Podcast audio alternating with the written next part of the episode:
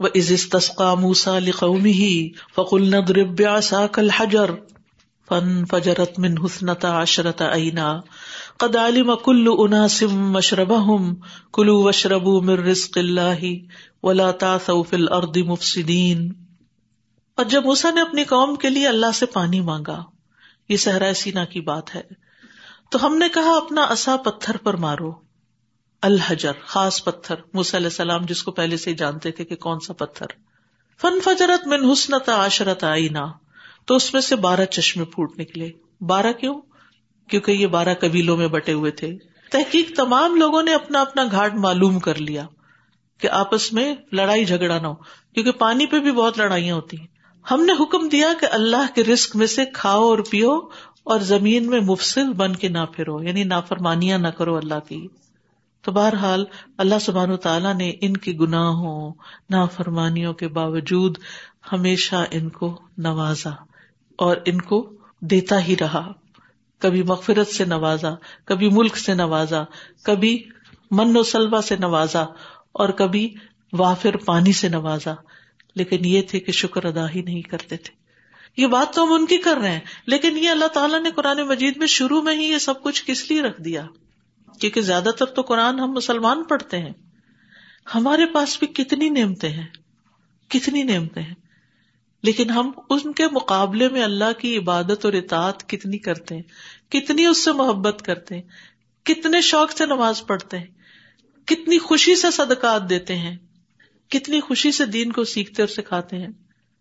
یعنی اللہ کے سارے انعامات کے جواب میں ہمارا رویہ کیا ہے؟ ہمیں یہ سب کچھ مشکل کیوں لگتا ہے؟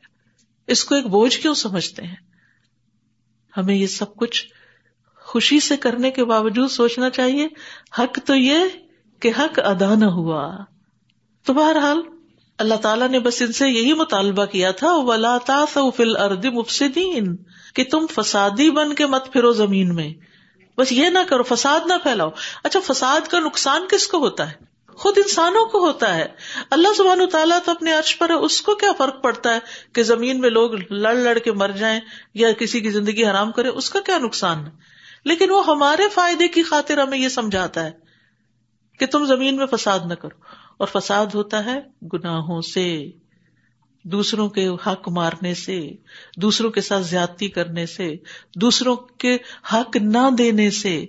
کیونکہ جب انسان کسی کا حق مارتا ہے تو پھر بگاڑ پیدا، پھر غصہ اور غم پیدا ہوتا پھر ریٹیلیشن ہوتی ہے، پھر اس کے مقابلے میں اور ظلم ہوتا ہے، پھر ظلم بڑھتا چلا جاتا ہے۔ حتیٰ کہ بعض اوقات ایک جھگڑا دو لوگوں کے بیچ میں ہوتا ہے اور اس سے بے شمار لوگ متاثر ہو جاتے ہیں، گھر کے گھر برباد ہو جاتے یہ میاں بیوی کا جھگڑا کیا ہے؟ یہ صرف دو لوگوں کی لڑائی ہوتی ہے۔ شروع کہاں سے ہوتا ہے؟ جب ایک دوسرے کا حق نہیں دیتا یا ایک دوسرے پر ظلم کرتا ہے۔ یا جو اللہ نے اس پہ فریضہ عائد کیا، جو مرد پہ ذمہ داریاں عائد کی ہیں، جب وہ ادا نہیں کرتا، وہ مرد مرد بن کے نہیں دکھاتا، وہ نان نفقہ نہیں دیتا، وہ کیئر نہیں کرتا، وہ خیال نہیں رکھتا، وہ ذمہ داریاں پوری نہیں کرتا، تو بیوی فرسٹریشن کا شکار ہوتی۔ اب ظاہر ہے کہ بیوی فرسٹریشن میں کیا کرتی ہے؟ وہ ہاتھ تو نہیں چلا سکتی، زبان چلاتی۔ اور زبان چلانے سے کیا ہوتا ہے؟ مرد غصے میں آ جاتا ہے۔ اب وہ پھر ہاتھ چلانا شروع کر دیتا ہے۔ اب جب عورت کے اوپر پھر ظلم ہوتا ہے، پھر یہ اس کا بدلا بچوں سے لیتی وہ بچے بےچارے بے وجہ میں پٹتے ہیں اور پھر وہ نفسیاتی امراض کا شکار ہوتے ہیں۔ ان کے اندر خوف بیٹھ جاتا ہے۔ وہ بڑے ہو کر شادی کرنے کو تیار نہیں ہے۔ وہ گھر بسانے کو تیار نہیں ہے۔ وہ اندر سے گٹ گٹ کے مرتے ہیں۔ ان کی زندگی کی ہم وقت سے پہلے خوشیاں چھین کے رکھ لیتے ہیں، روز کی چک چک سے۔ اسی طرح اگر کوئی بیوی شوہر کا حق ادا نہیں کرتی اور خاص طور پر اس کا خاص حق جو ہے، وہ ادا نہیں کرتی، پھر شوہر فرسٹریشن کا شکار ہوتا ہے۔ پھر وہ بدلے میں اپنا نان نفقہ بند کرتا ہے۔ پھر اس کی کمپلینٹس کہیں جاتی ہیں۔ تو ایک بندہ جب اپنا کوئی ایک فرض پورا نہیں کرتا نا، تو اس کے نتیجے میں بہت دور تک اثرات جاتے ہیں۔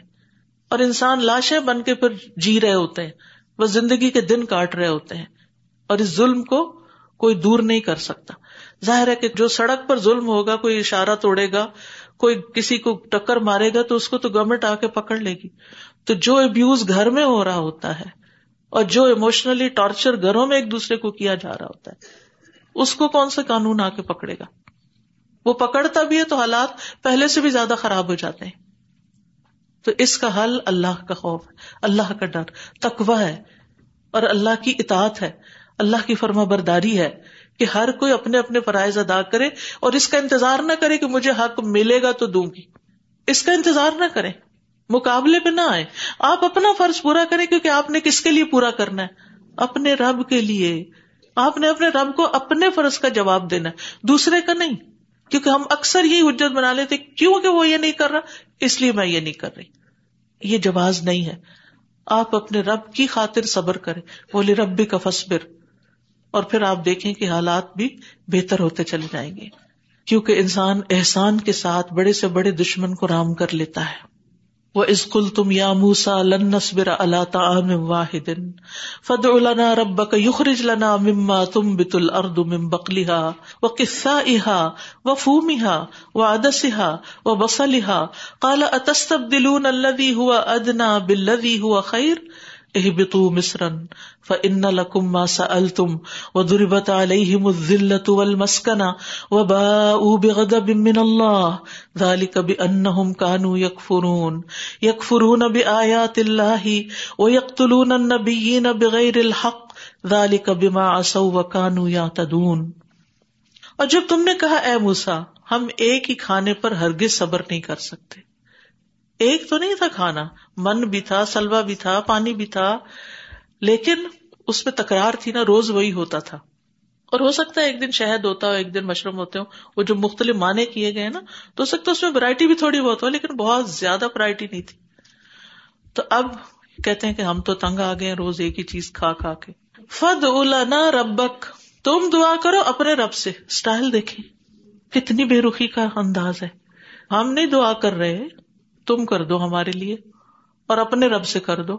یہ نہیں کہا رب نا ساری دعائیں کہاں سے شروع ہوتی ہیں؟ رب نا اے ہمارے رب، ربی، اے میرے رب، تو نے مجھے پیدا کیا، تو مجھے پالتا ہے، تو ہی میری ضروریات پوری کرے گا، تو ہی میری بیماریوں کو دور کرے گا۔ اس طرح پکارنا چاہیے، نہ کہ کسی کو کہہ دینا چاہیے اچھا آپ میرے لیے دعا کر دیں اپنے رب سے۔ کس قدر بے وفائی کا انداز ہے۔ اور اجنبیت کا انداز ہے کہ ہمارا تو اس سے کوئی تعلق نہیں، تم بڑے نیک ہو، تمہارا ہی رب ہے، تم ہی ذرا دعا کر دو ہمارے لیے کہ ہماری یہ مشکل آسان ہو جائے۔ یہ رویہ اختیار کرنا جو ہے، یہ بڑی زیادتی کی بات ہے۔ جب کوئی مشکل آئے، سب سے پہلے خود پکارے اور خوب خوب پکارے، سجدوں میں پکارے تحجد کے لیے اٹھے سد کا خیرات کرے، لوگوں کی خدمت اور مدد کرے، دوسرے مظلوموں کی مدد کرے۔ دیکھے آپ کے مسئلے حل ہوتے ہیں کہ نہیں۔ ہوتا ہی ہے کہ جب ہماری زندگی میں کوئی مسئلہ آتا ہے نا، تو ہم سیلف پیٹی کا شکار ہو جاتے ہمیں ساری دنیا بھول جاتی ہے، ہم صرف اپنا رونا رونے لگتے جہاں بیٹھتے اپنا ہی رونا روئے جاتے ہیں۔ میرے ساتھ یہ ہو گیا، میرے ساتھ یہ سیلف سینٹرڈ ہو جاتے ہیں۔ نتیجہ کیا ہوتا ہے؟ کہ ہر کوئی بیزار ہونے لگتا ہے۔ اور پھر کسی کے بھی دل سے آپ کے لیے دعا نہیں ہوتی۔ نہیں، ٹھیک ہے، کسی کے سامنے بیان بھی کرنا چاہیے تاکہ کوئی آپ کو سولوشن بتائے، کوئی آپ کو حل بتائے۔ لیکن جب کوئی مشکل آئے، مصیبت آئے اور زیادہ نیکی میں بڑھ جائے، کیونکہ ہو سکتا ہے مشکل آئی، اس لیے کہ اللہ تعالیٰ آپ کو اپنا بنانا چاہتا ہو۔ کہ دیکھ لو دنیا کے رنگ، دنیا میں کوئی اپنا نہیں ہے۔ دنیا مطلب دیو یار۔ یہ سب اپنے فائدے کا کریں گے، تمہارا تھوڑی کریں گے۔ تو اس لیے اپنے رب کے سامنے رو۔ اپنے رب کے سامنے، سجدوں میں، پکارے، خوب پکارے۔ اور پھر ہاں کسی سمجھدار سے کوئی مشورہ کرنا ہو تو کر لے۔ ہر ایک کے سامنے رونا نہ روئے۔ اس سے انسان کی عزت اور آبرو چلی جاتی ہے۔ انسان کا روب ختم ہو جاتا ہے۔ وہ مائیں انتہائی بڑی غلطی کرتی ہیں، جو میاں سے لڑ کے شکایتیں بچوں کے سامنے کرتی ہیں۔ تمہارے باپ نے یہ کر دیا، تمہارے باپ نے یہ کر دیا۔ اور بچے معصوم، ان کو تو باپ بھی چاہیے، ان کو ماں بھی چاہیے۔ جب وہ دیکھتے ہیں کہ ماں باپ کی عزت نہیں کرتی، تو وہ باپ کی بھی نہیں کرتے اور پھر جواباً ماں کی بھی نہیں کرتے۔ تو بات یہ ہے کہ ان معاملات میں سمجھداری دنیا امتحان کے لیے ہے۔ یہاں کوئی امتحان سے خالی نہیں۔ ہاں کسی کا امتحان کم ہے اور کسی کا امتحان زیادہ، اور زیادہ پتا کس کا ہوتا ہے؟ جس سے اللہ زیادہ محبت کرتا ہے۔ پیغمبروں کا امتحان بہت بڑا تھا، کیونکہ اللہ سبحان و تعالیٰ ان سے زیادہ محبت کرتے اس لیے بہت ضروری ہے کہ ہم ایسے مواقع پر اپنے رب کو پکارے فد النا ربا کا نہیں کہیں۔ یخرج لنا مما تم بت الارض زمین سے جو کچھ نکلتا ہے نا، وہ ہمیں چاہیے۔ کیا ترکاری، سبزی، ککڑی کمبر گندم، مسور، پیاز، دال اور یہ چیزیں چاہیے ہمیں۔ چٹپٹے مسالے چاہیے۔ چٹپٹے کھانے چاہیے، من و سلوا والا پاکیزہ کھانا نہیں چاہیے۔ اس نے کہا، کیا بھلا بہتر چیز چھوڑ کر اس کے بدلے کمتر چیز لینا چاہتے وہ آسمانی غذا تھی اور یہ زمین سے چاہتے ہیں۔ وہ آلہ تھی، یہ ادنا ہے۔ تم آلہ چھوڑ کر ادنا کی طرف جاتے ہو۔ یعنی تمہیں سمجھ نہیں آتی کہ تمہیں کوئی ایفرٹ نہیں لگانی پڑتی۔ کوئی اب یہ کہ ظاہر یہ چیزیں چاہیے تو پھر زمین سے اگانے کے لیے تو محنت کرنی پڑے گی فارمنگ کرنی پڑے گی۔ اچھا تو کسی شہر میں اتر جاؤ۔ اہ تو مصرن مصرن کا مطلب کوئی شہر۔ خاص مصر وہ ایجپٹ نہیں۔ ٹھیک ہے، کہیں چلے جاؤ۔ اور بے شک جو تم نے مانگا وہاں تمہارے لیے موجود ہے۔ یعنی جگہ جگہ یہ چیزیں اگتی۔ اور یہ چیزیں جو ہے اکثر ہر علاقے میں کہیں نہ کہیں پیدا ہوتی ہیں۔ لیکن ہوا کیا؟ جب وہ ان چیزوں کے پیچھے لگ گئے، صرف کھانے پینے کے مزے لینے لگ گئے۔ اور یہی ان کی زندگی کا مرکز و محور ہو گیا۔ تو ذلت اور محتاجی ان پر دے ماری گئی۔ اور وہ اللہ کے غزب کے ساتھ پلٹے۔ یہ اس وجہ سے ہوا کہ بے شک وہ اللہ کی آیات کا انکار کرتے اور نبیوں کو ناحک قتل کر دیتے تھے۔ اللہ کی آیات کا انکار کرتے اور نبیوں کو قتل کر دیتے۔ اللہ اکبر۔ نبی کتنا محترم ہوتا ہے۔ اس کے مقابلے میں ہمارا اپنے نبی سے کیسا تعلق ہے؟ کیسی محبت کا، عزت کا، اکرام کا۔ لیکن بنی اسرائیل کا حال بتایا جا رہا ہے کہ ان کو کوئی نیکی کا حکم دینے والا اور برائی سے روکنے والا پسند نہیں تھا۔ حتیٰ کہ اس کو سرے سے ہی ختم کر۔ ایک روایت میں آتا ہے کہ ایک دن میں انہوں نے چالیس نبیوں کو مارا۔ اور اس پر فخر کرتے تھے کہ ہم تو ان کا بھی مقابلہ کر لیتے، ہم تو ان کو کچھ نہیں سمجھتے۔ آج بھی ایسے لوگ ہوتے ہیں کہ اگر کوئی کسی دین والے کی عزت کر رہا ہے تو کہتے تم کیا اس کے پیچھے لگے ہوئے ہو اور شخصیت پرستی کر رہے ہو؟ ہم تو ایسے لوگوں کو کچھ نہیں سمجھتے، بلکہ الٹا آپ دیکھیں کہ دین والوں کا کیسا کیسا مذاق اڑایا جاتا داڑھی کا مذاق، حجاب کا مذاق، قرآن کے احکامات کا مذاق، چار شادیوں کا ذکر ہے تو اسی کو لے کے ہنسنا، مذاق کرنا شروع کر دیتے ہیں۔ اور اسی طرح بہت ساری چیزیں۔ تو یہ کسی مسلمان کا طریقہ نہیں ہو سکتا۔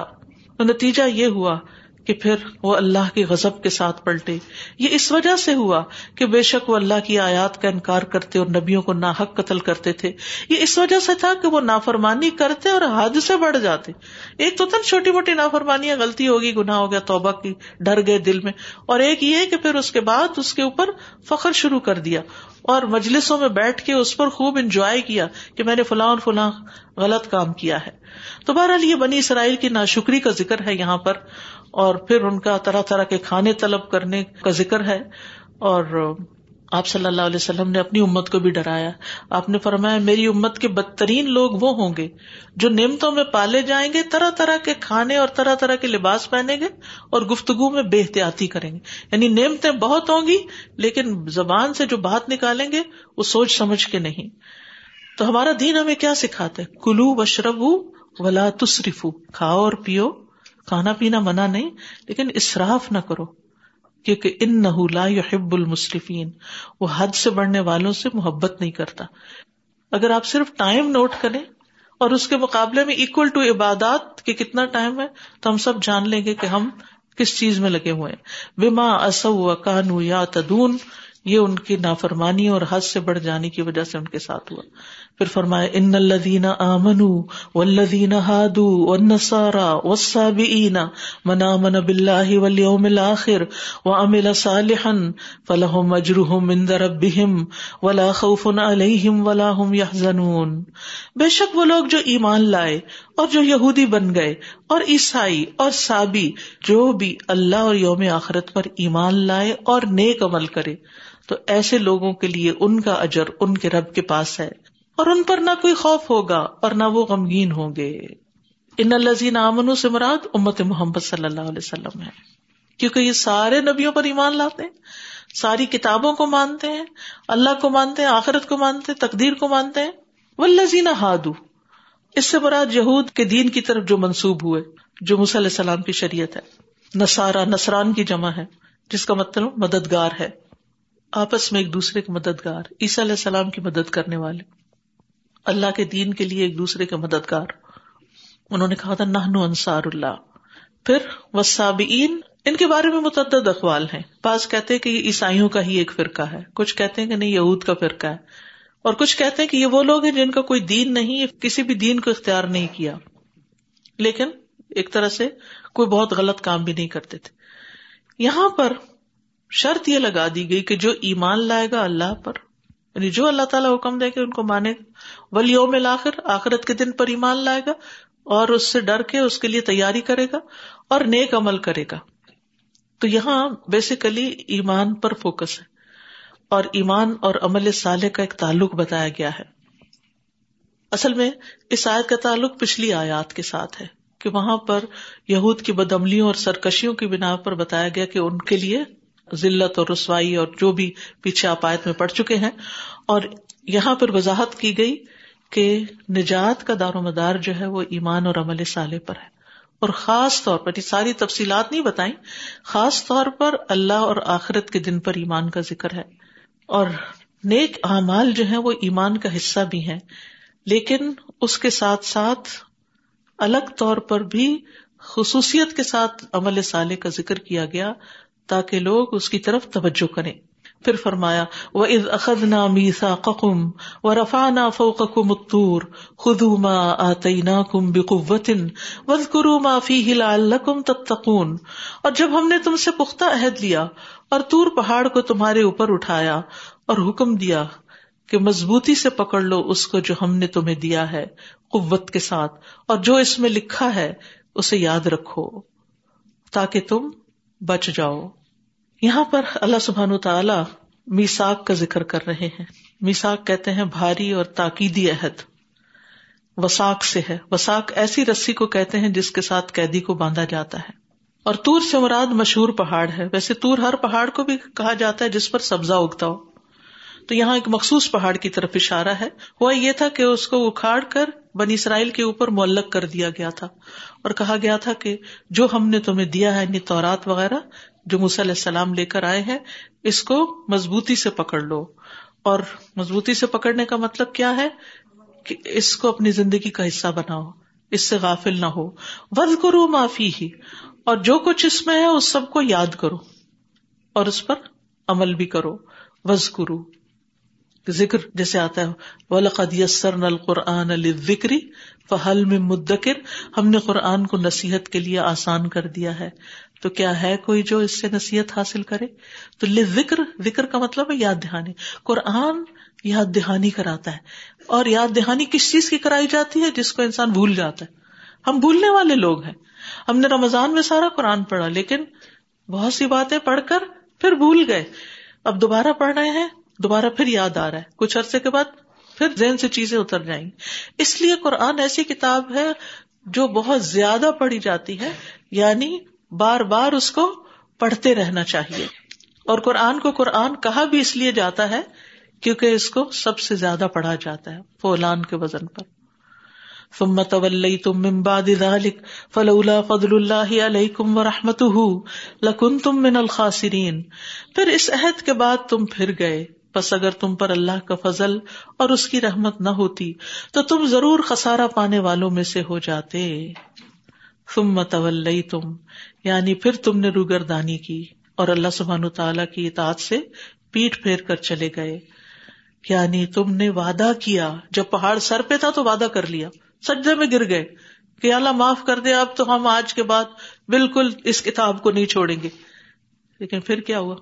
ہمارا حال بھی تو یہ ہوتا ہے نا، جب کوئی مصیبت آتی ہے تو ہم نمازیں بھی شروع کر دیتے ہیں، ہم اور بھی بہت کچھ کرنے لگتے ہیں اور اللہ سے معافیا مانگتے ہیں کہ اب ہم دوبارہ یہ غلط کام نہیں کریں گے، جس کی وجہ سے پکڑ آئی ہے۔ لیکن پھر جب وہ حالات اچھے ہوتے ہیں، پھر بھول جاتے ہیں۔ فرمایا کہ اگر اللہ کا فضل اور اس کی رحمت تم پر نہ ہوتی، تو پھر تم بھی خسارا پاتے یعنی دنیا اور آخرت دونوں میں۔ ولقد علم تم الدین من لہم فقلنا لہم کونو قردتا خاسئین اور یقیناً جان لیا تم نے ان لوگوں کو جنہوں نے تم میں سے ہفتے کے دن زیادتی کی تھی۔ تو ہم نے ان سے کہا کہ تم بندر ہو جاؤ، ذلیل ہونے والے۔ ہفتے کا دن بنی اسرائیل کے لیے ایک سیکرٹ دن تھا، ایک مقدس دن تھا، چھٹی کا دن تھا۔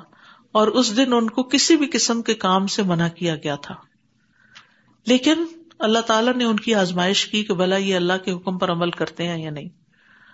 کیونکہ ان کے لیے کام کاج حرام کیا گیا تھا، شکار بھی حرام کیا گیا تھا۔ اور کہا گیا تھا کہ اس دن صرف عبادت کرنی ہے۔ ہمیں تو جمعے کا دن دیا گیا اور اس میں عبادت بھی ہے اور کام بھی ہے کہ جب جمعہ پڑھ لو تو نکل جاؤ، زمین میں پھیل جاؤ اور اپنا رسک تلاش کرو۔ ہوا یہ کہ اللہ تعالیٰ نے ایک ایسی بستی کو جو سمندر کے کنارے تھی جن کا کام مچھلیاں پکڑنا تھا تو ان کو روک دیا کہ ہفتے کے دن مچھلیاں نہیں پکڑنا۔ اور ہوتا یہ تھا کہ مچھلیاں بھی ہفتے ہی کے دن زیادہ اوپر اچھل اچھل کر نظر آتی جو ہی ہفتہ چلا جاتا، مچھلیاں بھی نیچے چلی جاتی۔ تو انہوں نے کیا کیا؟ ایک ہلا کیا، چال چلی کہ جمعہ کے دن جال بچھا دیتے، ہفتے کے دن جو تیرتی مچھلیاں آتی، اس میں پھنس جاتی اور وہ اتوار کے دن اس کو نکال لیتے۔ اور کیا کہتے؟ کہ ہم نے تو ہفتے کے دن کچھ کیا ہی نہیں۔ بہرحال اللہ سبحان تعالیٰ کے ساتھ اس قسم کی ہیلا سازی جو ہے، وہ بہت بڑا جرم ہے۔ تو اللہ سبحان تعالیٰ ان سے سخت ناراض ہوا۔ فق اللہ الحم کون قردن خاصین ہم نے کہا کہ تم پھر ذلیل بندر بن جاؤ۔ یعنی بنی اسرائیل پر مسخ کا عذاب ہے۔ ان کی شکلیں بدل کر بندر کی طرح بنا دی گئی اور یہ یاد رکھیے کہ حدیث میں آتا ہے، رسول اللہ صلی اللہ علیہ وسلم نے فرمایا، اللہ نے جب تورات نازل کی، اس وقت سے روئے زمین پر بسنے والی کسی قوم، کسی نسل، کسی امت اور کسی بستی والوں کو آسمانی عذاب سے ہلاک نہیں کیا۔ البتہ ایک گاؤں والوں کو بندروں کی شکلوں میں مسق کر دیا گیا تھا۔ یعنی پہلے تو پوری پوری امتیں تباہ ہو جاتی تھی نا۔ لیکن پھر جب موسی علیہ السلام آئے، اس کے بعد یہ نہیں ہوا سوائے ان لوگوں کے جو ان کے ساتھ ہوا۔ ولقد آتینا موسل کتاب ممباد ما اہلکنا القرون الاولا کہ ہم نے موسی علیہ السلام کو کتاب دی، اس کے بعد جو ہم نے پچھلی بستیوں کو تباہ کر دیا تھا۔ تو اب اس کے بعد بنی اسرائیل تو پوری تباہ نہیں ہوئی، لیکن ایک حصے کو اس کے بندر بنا دیا گیا۔ لیکن یہ یاد رکھیے کہ وہ جو بندر بنے تھے، وہ کچھ عرصے کے بعد، کہتے ہیں تین دن کے بعد، باقی اللہ ہی بہتر جانتا ہے۔ وہ سارے فوت ہو گئے تھے۔ ان کی نسل باقی نہیں رہی تھی۔ کیونکہ لوگوں کے ذہن میں یہ خیال آتا ہے، شاید یہ جو بندر پھر رہے ہیں ان کی اولاد ہے۔ ایسا نہیں، جن کو اللہ نے سزا دی، پھر ان کو اولاد کہاں سے دینی تھی؟ تو بنیادی طور پر یہاں ہیلا سازی سے منع کیا گیا کہ دین میں ہیلے نہیں کرنے چاہیے، کہ دھوکہ بازی نہیں کرنی چاہیے۔ اور ہیلا کرنا جو ہے وہ حرام ہے۔ اور حرام چیزوں کے لیے ہیلا کر کے ان کو حلال کر لینا جو ہے، یہ ظلم اور زیادتی ہے۔ جیسے بنی اسرائیل نے کیا کیا کہ ان پر چربی حرام کی گئی تو انہوں نے اسے بیچ کے اس کے پیسے کھا لیے۔ یعنی ہم کھاتے نہیں، ہم بیچ دیتے ہیں۔ ہیلا یہ ہوتا ہے کہ مختلف چال بازیاں کر کے حرام چیز کو اپنے لیے حلال کر لینا۔ رسول اللہ صلی اللہ علیہ وسلم نے فرمایا، مکر اور دھوکا آگ میں ہے۔ یعنی چال بازیاں سازشیں اور دھوکے جو دوسرے کو بے وقوف بنانا، یہ بہت ڈینجرس ہے۔ رسول اللہ صلی اللہ علیہ وسلم نے فرمایا، رات دن کا نظام ختم نہیں ہوگا، حتیٰ کہ میری امت کے کچھ لوگ شراب پیئیں گے، لیکن اسے اس کے نام کے سوا دوسرے نام سے پکاریں گے۔ یعنی اور نام رکھ کے اس کا اس کو پی جائیں گے۔ فجا اللہ نکال الما بین یا وما خلفہ ومو عزت المتقین پھر ہم نے اس قصے کو اس کے سامنے کے لوگوں کے لیے اور اس کے بعد میں آنے والوں کے لیے عبرت اور تقوا والوں کے لیے واض اور نصیحت بنا دیا۔ یعنی اس قصے کو ہم نے عبرت کا ذریعہ بنا دیا۔ یعنی اگلوں پچھلوں کے لیے اور نصیحت تو صرف متقی ہی حاصل کرتے ہیں۔ تقوا کے بغیر انسان نہ قرآن سے فائدہ اٹھا سکتا ہے۔ اللہ کے ڈر کے بغیر کائنات کی نشانیوں سے یا لوگوں پر آنے والے امتحانوں سے انسان کوئی سبق نہیں لیتا اور وہی غلطیاں دہراتا ہے جو دوسروں نے کی۔ پھر فرمایا وہ افقال موسا علی قومی ہی ان اللہ امرکم ان تذبح بقرا قالو اتتخذنا حزوا قال اعوذ باللہ ان اکون من الجاہلین اور جب موسا نے اپنی قوم سے کہا، بے شک اللہ تمہیں حکم دیتا ہے کہ تم ایک گائے ذبح کرو۔ وہ بولے، کیا تم ہم سے مذاق کرتے ہو؟ موسا نے کہا، میں اس بات سے اللہ کی پناہ مانگتا ہوں کہ میں جاہلوں میں سے ہوں۔ اصل میں منی اسرائیل میں ہوا یہ کہ ایک امیر شخص تھا۔ اس کا صرف دی اونلی وارث جو تھا، اس کا بتیجا تھا۔ کہ آبیسلی وارث تو انسان جب ہوتا ہے، جب مال والا خود فوت ہو جائے۔ تو وہ اس کی بڑی لمبی عمر ہو گئی۔ تو بتیجا تنگ آ گیا کہ یہ تو مرتا ہی نہیں، اس کو مار ڈالو۔ تو اس نے مال کے لالچ میں چچا کو مارا اور مار کے اپنے دشمن قبیلے کے علاقے میں جا کے لاش پھینک آیا۔ اور پھر چال بازی شروع کر دی۔ چچا کو کس نے مارا؟ چچا کو کس نے مارا؟ ڈھونڈتے ڈھونڈتے ایسے دھوکے کے ساتھ اس علاقے میں گیا اور کہا انہوں نے ہی مارا ہے۔ اور ان سے دیت کا مطالبہ کر لیا کہ اس کو مارنے کے پیسے دو مجھے۔ تو وہ علیہ السلام کے پاس آئے اور انہوں نے کہا کہ یہ ہمارے ساتھ زیادتی ہو رہی ہے، ہم نے نہیں کیا۔ بہرحال دونوں فریق ایک دوسرے کے اوپر الزام تراشی کرنے لگے۔ اب اس کا حل اللہ تعالیٰ نے یہ بتایا کہ یہ گائے ذبح کریں اور اس کا ایک ٹکڑا جو ہے وہ اس مقتول کی لاش پہ مارے اور پھر اس طرح وہ زندہ ہو کے بتائے گا کہ کس نے مارا تاکہ یہ جھگڑا ختم ہو۔ بہرحال جب علیہ السلام نے اپنی قوم سے کہا کہ اللہ تمہیں حکم دیتا ہے، گائے ذبح کرو، تو انہوں نے کہا، تم ہم سے مذاق کر رہے ہو اور مذاق اڑا رہے ہو۔ ہم گائے ذبح کریں۔ کیونکہ گائے ان کے نزدیک بڑی مقدس تھی۔ آپ کو معلوم ہے صحرائے سینا میں سامری نے کیا کیا تھا ان کے لیے؟ بچڑا معبود بنا دیا۔ تو ہم اپنے معبود کو ذبح کریں؟ یہ تو بڑی عجیب بات ہے ان کے نزدیک۔ اصل میں اللہ تعالیٰ ان کا امتحان بھی لے رہا تھا۔ تو بہرحال اب ہوا یہ کہ کالو تتخذنا حضوا قال اعوذ باللہ ان اکون من الجاہلین موسی علیہ السلام کا جواب بڑا سخت تھا، کہنے لگے کہ میں اللہ کی پناہ لیتا ہوں، اس سے کہ میں جاہلوں والے کام کروں۔ نبی کسی کا مذاق نہیں اڑایا کرتے۔ کوئی سنجیدہ، سمجھدار انسان، کوئی نوبل اور ریسپیکٹیبل انسان کسی دوسرے کا مذاق نہیں اڑاتا۔ مذاق اڑانا کسی کا، کسی پہ ہنسنا کسی کے ایب نکالنا، کسی کو منہ چڑھانا، کسی کو گالیاں بکنا، یہ سب جہالت کی باتیں ہوتی ہیں۔ تو انہوں نے کہا کہ تم مجھے جاہل سمجھتے ہو، میں اللہ کی پناہ لیتا ہوں کہ میں کبھی بھی ایسا کوئی کام کروں کہ میں جاہلوں میں شمار ہوں۔ یعنی ایک نبی کی شایان شان نہیں۔